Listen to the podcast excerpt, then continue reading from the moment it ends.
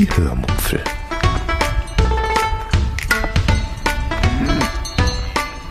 Aus dem Tagebuch einer Allgäuerin.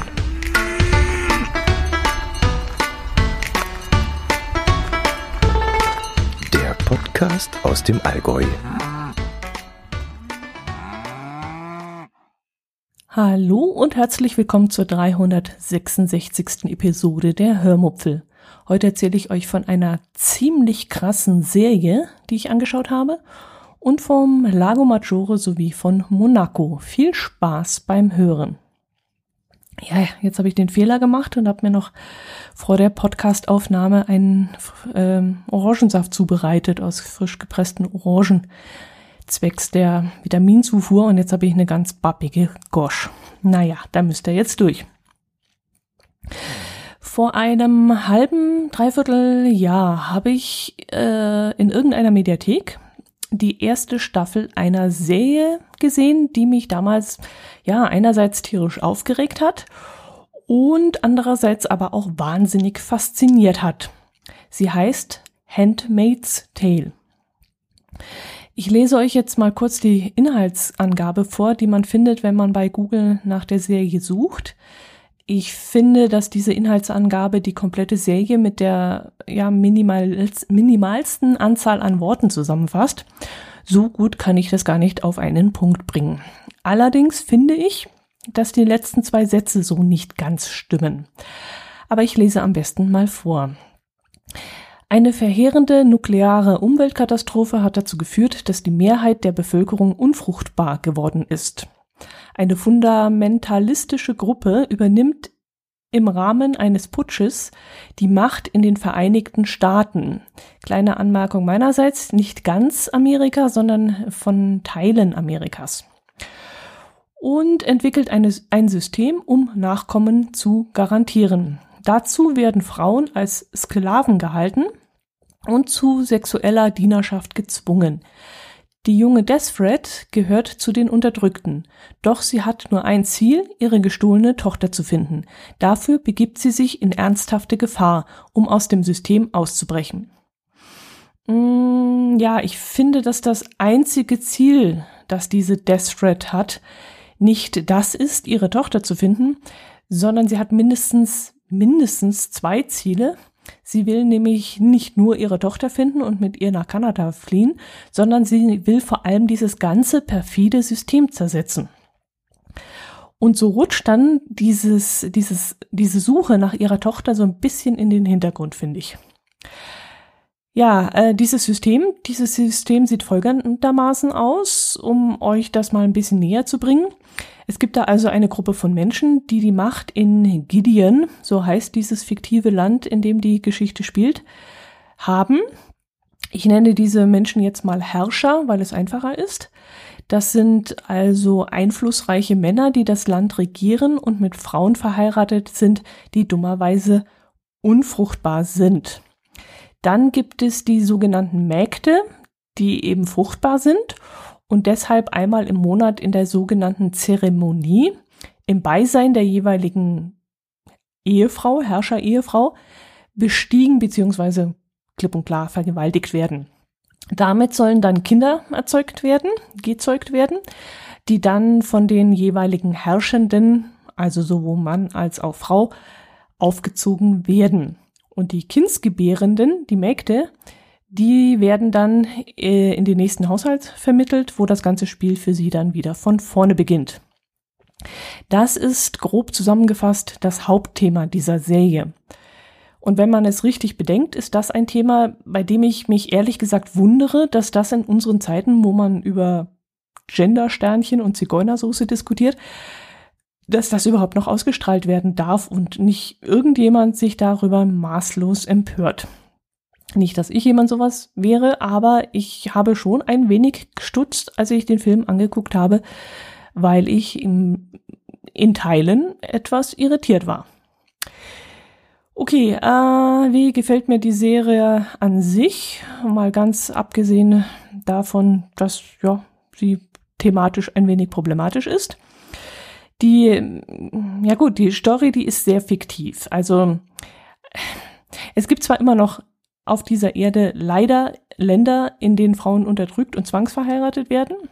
Aber die Serie baut das Thema schon wirklich sehr, sehr extrem aus, sodass man nicht ständig danach fragt, ob es sowas in unserer Gesellschaft auch gibt und ob sowas bei uns überhaupt möglich wäre. Mir ist es aufgefallen, dass ich jedes Mal, wenn ich angefangen habe, die äh, Folgen zu schauen, äh, ein ungutes Gefühl hatte. Und wenn man dann erstmal in dieser packenden Story drin ist, äh, wird dieses Thema eigentlich ein bisschen so in den Hintergrund gerückt. Die Story wäre vermutlich auch bereits nach der ersten Staffel erzählt gewesen. Also themenmäßig hätte man das Ganze in zwölf Episoden durchaus abhaken können. Aber so wie die Episoden aufgebaut sind, könnte es vielleicht sogar noch zwei, drei Staffeln mehr geben. Also ich habe jetzt drei Staffeln gesehen, aber ich könnte mir vorstellen, eine vierte ist schon in Arbeit und eine fünfte wird es auch noch geben. Ja, und damit komme ich zu dem, was mir an der Serie am besten gefällt. Die Wendungen, die die Story immer wieder nimmt. Die ist echt faszinierend. Ihr kennt auch diesen Storyaufbau, dass die Spannung immer stärker hochgezogen wird, indem irgendwas, irgendjemand in Gefahr gerät.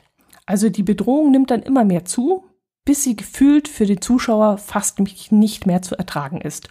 Und dann, bam, irgendwas passiert dann, was die ganze Situation dann doch schlussendlich gut ausgehen lässt. Also keine Ahnung. Plötzlich taucht dann ein Hubschrauber aus dem Nichts auf und rettet die Protagonisten. Oder kurz vor der Hinrichtung kommt plötzlich der Ex-Bulle mit den Beweisen in der Hand, mit denen die Unschuld bewiesen werden kann und dann ist die Person, die dahin gerichtet wird, wieder frei oder sowas. Also in der Richtung meinte ich das. Aber in dieser Serie ist das meist ganz anders. Also es passiert etwas und die Spannung steigt und steigt und steigt.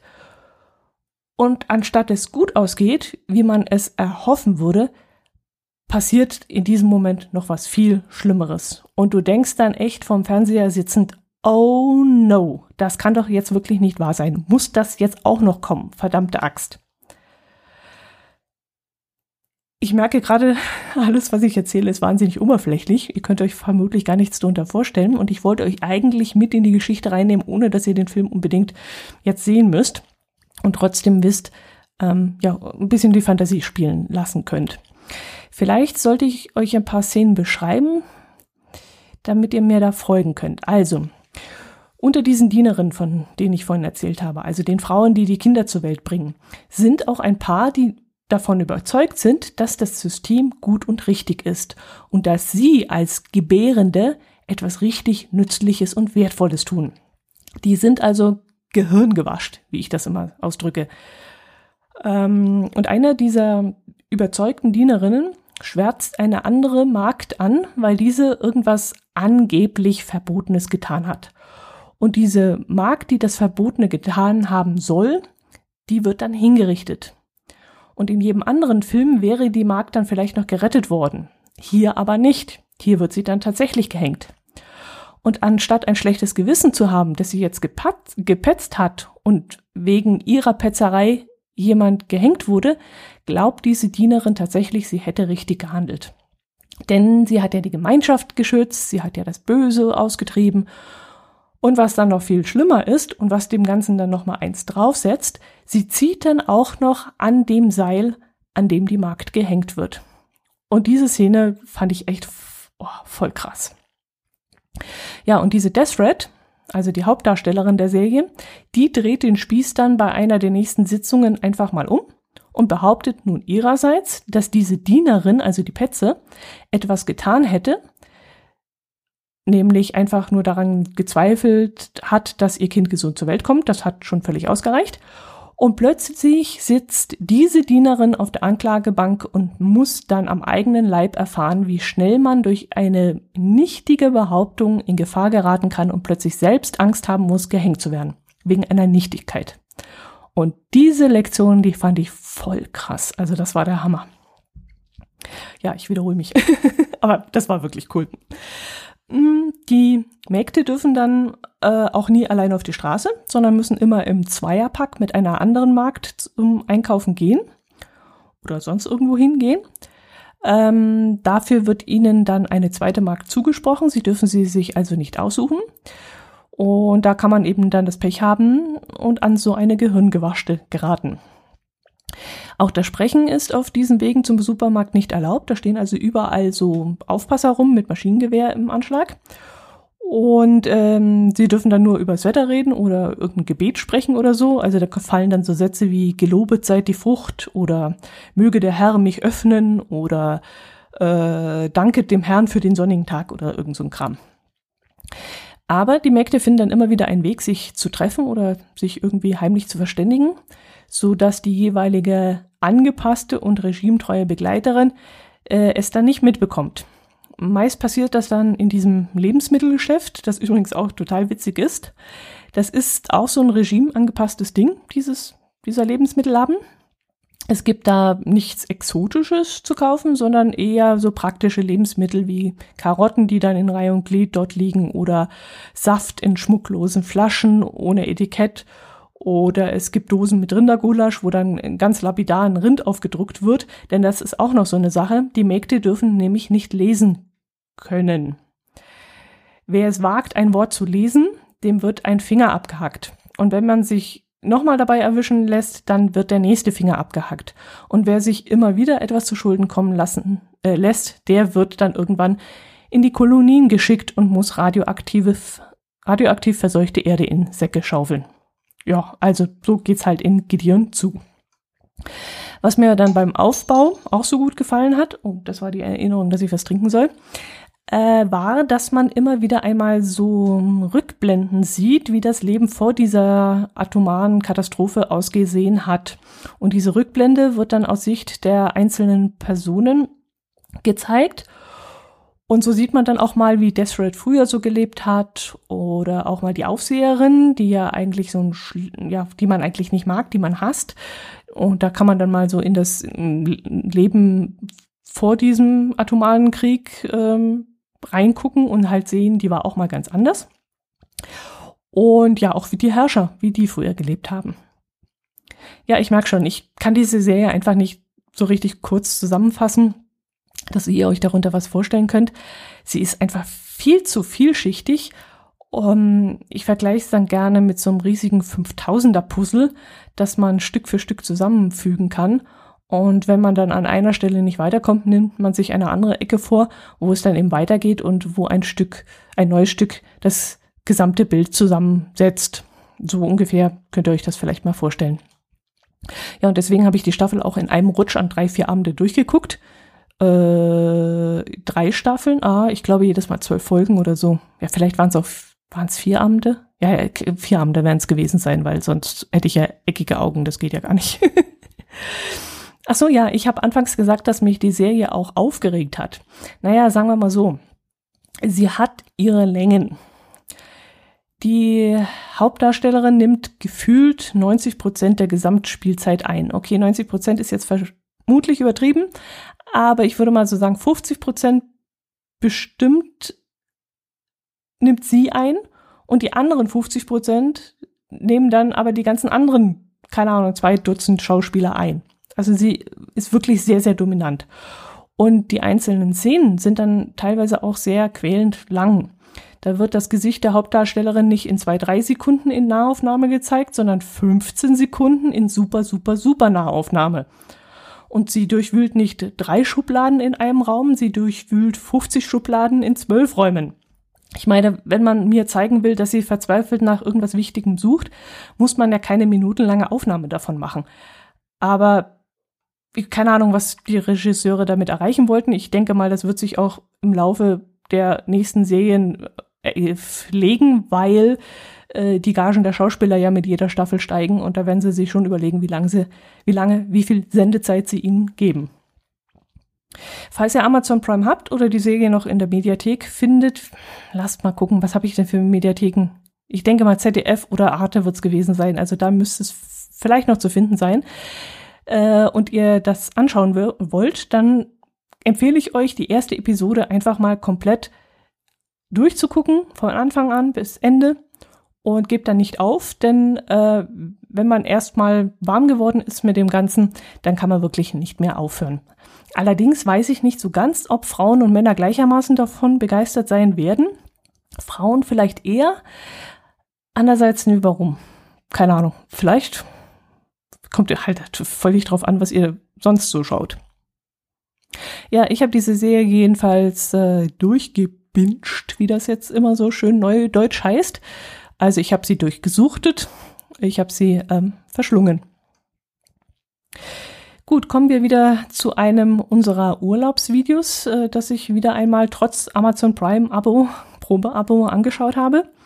Wir waren ja vor ein paar Jahren mal in Monaco und dieser Urlaub hat sich wie so ein Sandwich aufgebaut. Also wir haben auf dem Weg nach Monaco hinunter am Lago Maggiore zwischengestoppt, sind von dort dann nach Monaco gefahren und sind dann wieder auf dem Rückweg am Lago Maggiore ähm, zwischengestoppt.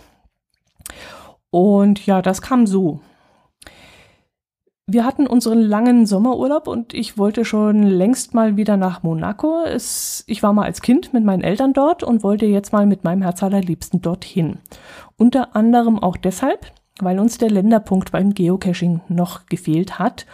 Und das ist für uns immer wieder mal ein Anlass, mal in ein neues Land oder in einen neuen Landkreis, in eine neue Gegend zu reisen.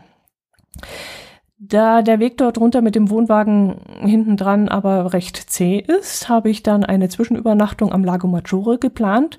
Und zwar auf der, jetzt muss ich überlegen, Ostseite, glaube ich, also in Fahrtrichtung links vom See. Ähm, wenn ihr auf, die, auf der Karte nachschaut und oben ist Norden, dann müsste es rechts sein, genau. Der Ort, in dem wir übernachtet haben, heißt Macagno und gefiel mir damals überhaupt nicht. Die ganze Westseite des Sees gefiel mir damals überhaupt nicht. Ähm, sie war irgendwie so eng und so erdrückend, dass ich dann eine Art von Raumangst bekommen habe. Und das war dann auch der Grund, warum wir nach kurzer Zeit beschlossen haben, lieber weiterzufahren und etwas mehr Zeit in San Remo zu verbringen. Ähm, zu dem Zeit, wo, Punkt, zu diesem Zeitpunkt wussten wir allerdings noch nicht, ähm, dass das auch nicht klappen würde. Aber dazu später dann. Irgendwo bei San Remo haben wir dann einen Campingplatz bezogen, dessen Namen ich nicht mehr weiß, leider nicht. Im Urlaubsvideo habe ich das auch nicht vermerkt und auch in meinem Fotobuch finde ich leider keinen Hinweis darauf, welcher Campingplatz das war.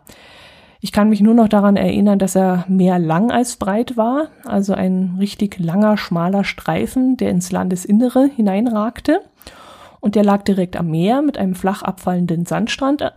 An sich ganz schön, aber ich weiß noch, dass es dort bestialisch gestunken hat. Ich weiß aber nicht mehr, warum das so war. Ob da eine offene Abwasserleitung lang lief oder ein Klärwerk in der Nähe war. Keine Ahnung, jedenfalls stank es dort. Äh, je nach Windrichtung ziemlich streng und man konnte dann nicht vor dem Wohnwagen sitzen, geschweige denn zu Mittag essen, weil das war dann schon recht eklig. Wir hatten die italienische Seite gewählt dort unten, weil äh, ja Itali Italien ist uns einfach sympathischer ähm, und wir und vor allem ist es ja auch günstiger als Frankreich.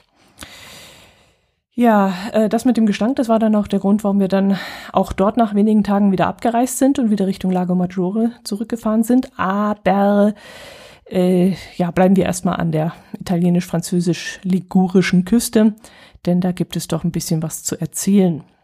Wir haben von dort aus nämlich ein paar Ausflüge gemacht. So ist unter anderem in dem Urlaubsvideo zu sehen, wie wir in den Küst Künstlerort Busana Vecchia äh, gefahren sind. Ähm, leider waren wir untertags da und da haben die ganzen Galerien und Geschäfte zu, logischerweise. Aber dafür konnten wir das kleine Dörfchen ganz alleine erkunden und mussten uns nicht mit den Touristenmassen durch die sehr engen Gässchen schieben. Und da wir sowieso keine Menschen sind, die Geld für Kunst ausgeben, hätten wir dort sowieso nichts gekauft und wir hätten uns dann nicht gerne mit anderen Touristen abends durch die Gassen schieben wollen. Dann ist in dem Video noch zu sehen, dass wir Triora angeschaut haben. Das ist ein Dorf, das wohl als Hexenstadt bezeichnet wird.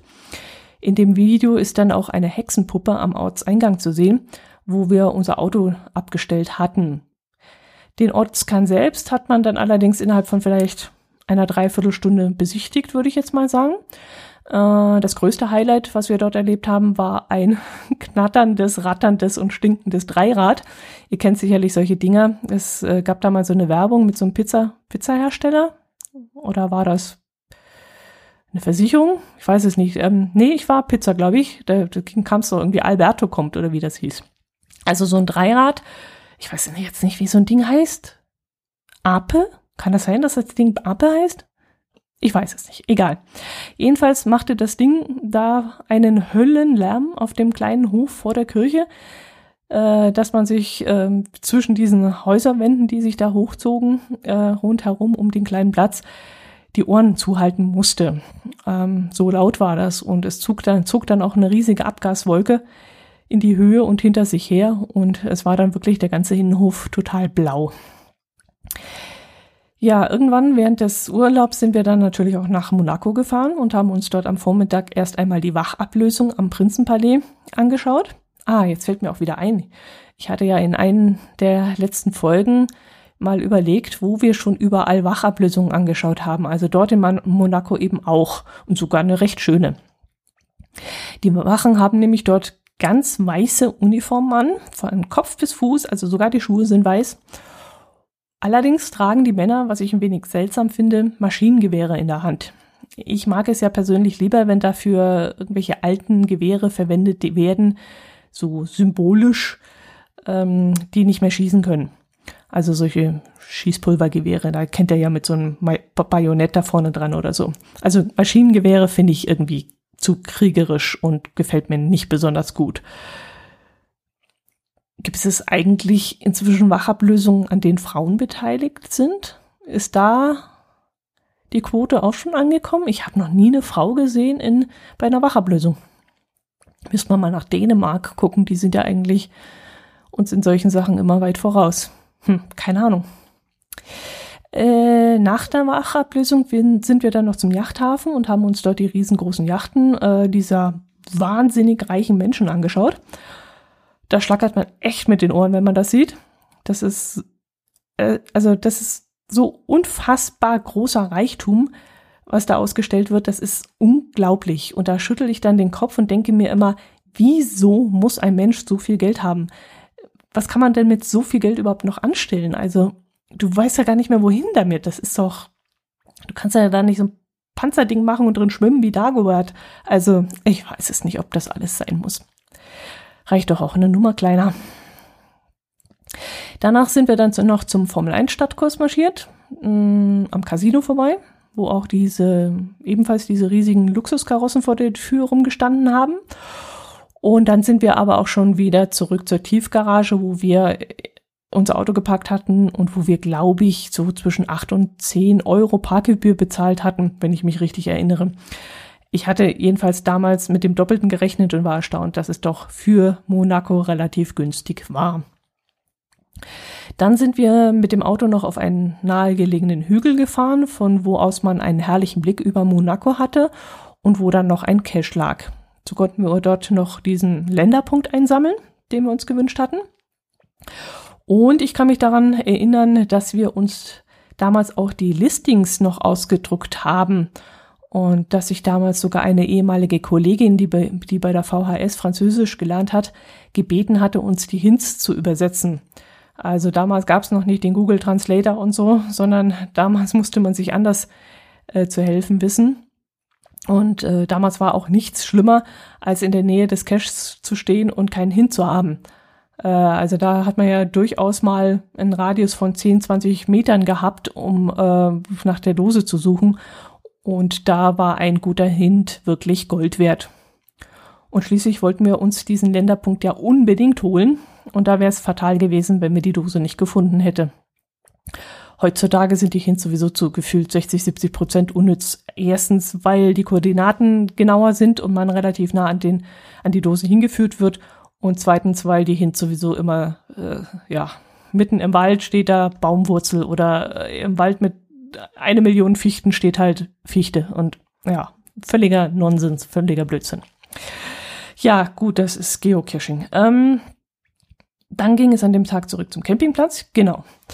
Und tags darauf auch schon wieder, wenn ich mich richtig erinnere, wegen besagter Geruchsprobleme zurück zum Lago Maggiore. Weil es uns auf der Innenfahrt am Ostufer ja nicht gefallen hatte, sind wir dann allerdings an, ans Westufer gefahren. Der Campingplatz, den wir dann bezogen haben, hieß Camping Isolino und lag in der Gemeinde Verbania. In Verbania war es wesentlich weitläufiger als auf der anderen Seite, mm, weshalb ich dann auch keine Beklemmungen bekam und wir den ganzen restlichen Urlaub dann dort verbracht haben, weil es eben dort so schön war. Ja, richtig schön. Ein einheimisches Geocacher-Pärchen hat sich damals dort auch sehr viel Mühe gegeben und hat dort an wirklich wunderschönen Orten Dosen verlegt. Und wir wurden also von Einheimischen äh, an Orte geführt, die nicht unbedingt im Reiseführer gestanden haben. Ich kann mich zum Beispiel an ein herrliches Tal erinnern, in das man bestimmt so eine halbe Stunde, dreiviertel Stunde lang mit dem Auto hineingefahren ist und das so sensationell geil war. Also du hast das Gefühl gehabt, irgendwo in einem abgelegenen Tal in der Schweiz zu sein. Ja, okay, war man ja auch fast. Also die Schweiz ist ja nicht weit weg. Also gut, aber man hat es trotzdem irgendwie nicht gepeilt, weil gerade eben war man noch am italienischen See und plötzlich ist man in irgendeinem Dorf, in dem Heidi und der Almöhi um die Ecke kommen könnten, so ungefähr. Also es war so dieser krasse Unterschied zwischen italienischem Lago-Flair und mitten in den Schweizer Alpen. So müsst ihr euch das vorstellen. Leider würde ich da nicht mehr hinfinden, glaube ich. Also ich wüsste nicht, wie dieses Tal geheißen hat. Ja, durch diese Geocacher haben wir dann auch so Sachen wie ähm, Sacro Monte Cavallo zu sehen bekommen. Das ist eine Wallfahrtsstätte, die, ähm, ähm, die auf der Liste des Weltkulturerbes steht und wirklich sehenswert ist, muss man schon so sagen. Ähm, aber vermutlich steht die auch in jedem handelsüblichen Reiseführer, könnte ich mir vorstellen. Also wenn sie schon Weltkulturerbe ist und da braucht man nicht unbedingt einen Geocacher um diesen Ort zu entdecken. An einem Tag haben wir dann noch einen Tagesausflug nach Mailand gemacht. Dazu sind wir dann ein kurzes Stück mit dem Auto zum Bahnhof gefahren, haben es dort abgestellt und sind dann mit dem Zug in die Stadt der Mode gefahren. Äh, das war wesentlich angenehmer, weil wir dann nicht in diesen Hexenkessel hinein mussten und uns auch nicht drum kümmern mussten, dass das Auto sicher steht. Dort in Mailand haben wir dann ein kleines Aquarium angeschaut, in das man damals noch kostenlos reingehen konnte. Heute kostet es wohl fünf Euro für, also pro Erwachsener, wenn ich das richtig gelesen habe. Dann haben wir natürlich noch dieses große Einkaufszentrum mit diesem Glasdach angeschaut, das immer wieder gezeigt wird im Fernsehen, wenn etwas über Mailand berichtet wird. Den Mailänder Dom und weil dort ein Cache lag, sind wir dann auch noch zum La äh, Lago della Pace gelatscht. Das ist so ein, ja, so ein, äh, überleg gerade, wie so ein Tri Triumphbogen so ein bisschen sieht das Ding aus.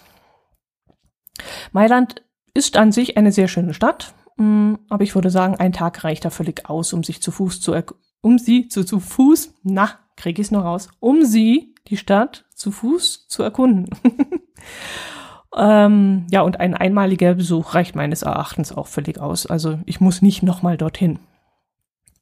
Wo man aber unbedingt mal hin muss, wenn man am Lago Maggiore ist, das ist das Verzasca-Tal. Ich hoffe, ich habe es richtig ausgesprochen.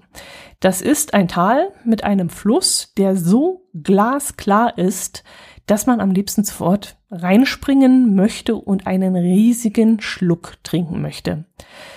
Dieses ja, das Wasser, das ist so klar, so wunderschön und kristallfarben, dass man am liebsten nackig da tief eintauchen möchte. also da möchte man nur reinspringen, ehrlich. Allerdings ist es natürlich dann auch zapfig kalt, denn es ist Gebirgswasser und zu jeder Jahreszeit, auch im Hochsommer, wird dieses Wasser zapfig kalt sein. Wenn man dieses äh, Verzaska-Tal da hochfährt, kommt man irgendwann an äh, diese berühmte Staumauer, an der James Bond alias Pierce Brosnan muss es gewesen sein, äh, in GoldenEye einen Bungee-Sprung gemacht hat. Als wir dort waren, wurde das auch von so einer Freizeitfirma angeboten und wir haben uns das Ganze dann eine Weile angeschaut. Äh, ja, es war wirklich sehr spektakulär, denn ähm, also das sieht nämlich so aus, wenn die da runterspringen, dass die haarscharf an der Mauer entlang in die Tiefe stürzen. Ist es zwar nicht, also ich würde behaupten, ist es bestimmt noch ein Abstand von mindestens zwölf Metern. Dadurch, dass die auch so nach hinten wegfällt, diese Staumauer. Aber wenn man daneben steht, hat man das Gefühl, die kratzen gleich an dieser Staumauer entlang. Das ist echt heftig. Also, nee. Also Bungee Jumping wäre ja sowieso nichts für mich, aber da nochmal, obwohl, wenn Bungee Jumping, dann da. ja, andersrum. ja, ähm, ja, das soll es gewesen sein. Mehr gibt es eigentlich nicht zu berichten. Mm, als wir dann am Ende des Urlaubs nach Hause fuhren, machten wir dann noch Halt an einer Autobahnraststätte. Das müsste so in diesem Heidiland gewesen sein. Da standen wir dann an unserem Wohnwagen und haben da was getrunken und ein paar Kekse gegessen, als da plötzlich neben uns im ersten Stock äh, des Gebäudes so eine Flügeltür aufgegangen ist und so vielleicht, ich würde jetzt mal schätzen, ein Meter große Figuren auf so eine Art Balkon raus gerollt wurden und äh, dort das Heidi-Lied gesungen haben. Also das waren dann Heidi und der Peter und ich glaube Berli, also eine der Ziegen. Und das war total süß gemacht. Also richtig schön. Kitschig, aber schön. Hat mir gefallen. Da ist das äh, in dem Urlaubsvideo auch noch zu sehen und das war irgendwie niedlich. Eine Auflockerung zur ekelhaften Fahrt nach Hause. Autobahnfahrt. Ja, jetzt, das soll es aber wirklich gewesen sein. Ähm, ja, ich hoffe, es hat euch gefallen, dass ich euch ein bisschen mitgenommen habe im Urlaub und dass es die Sehnsüchte geweckt hat. Wenn man vielleicht auch nicht unbedingt dieses Jahr reisen können wird, hoffen wir, dass es noch anders wird, aber dass man vielleicht im Kopf ein bisschen reist und äh, alte Fotobücher wieder anschaut oder alte äh, Fotos von Reisen. Und ja, die Gedanken sind immer noch frei und wir können uns ja vielleicht so ein bisschen Mut machen, dass es alles wieder gut werden wird. Ja, macht es gut. Bis zum nächsten Mal. Servus.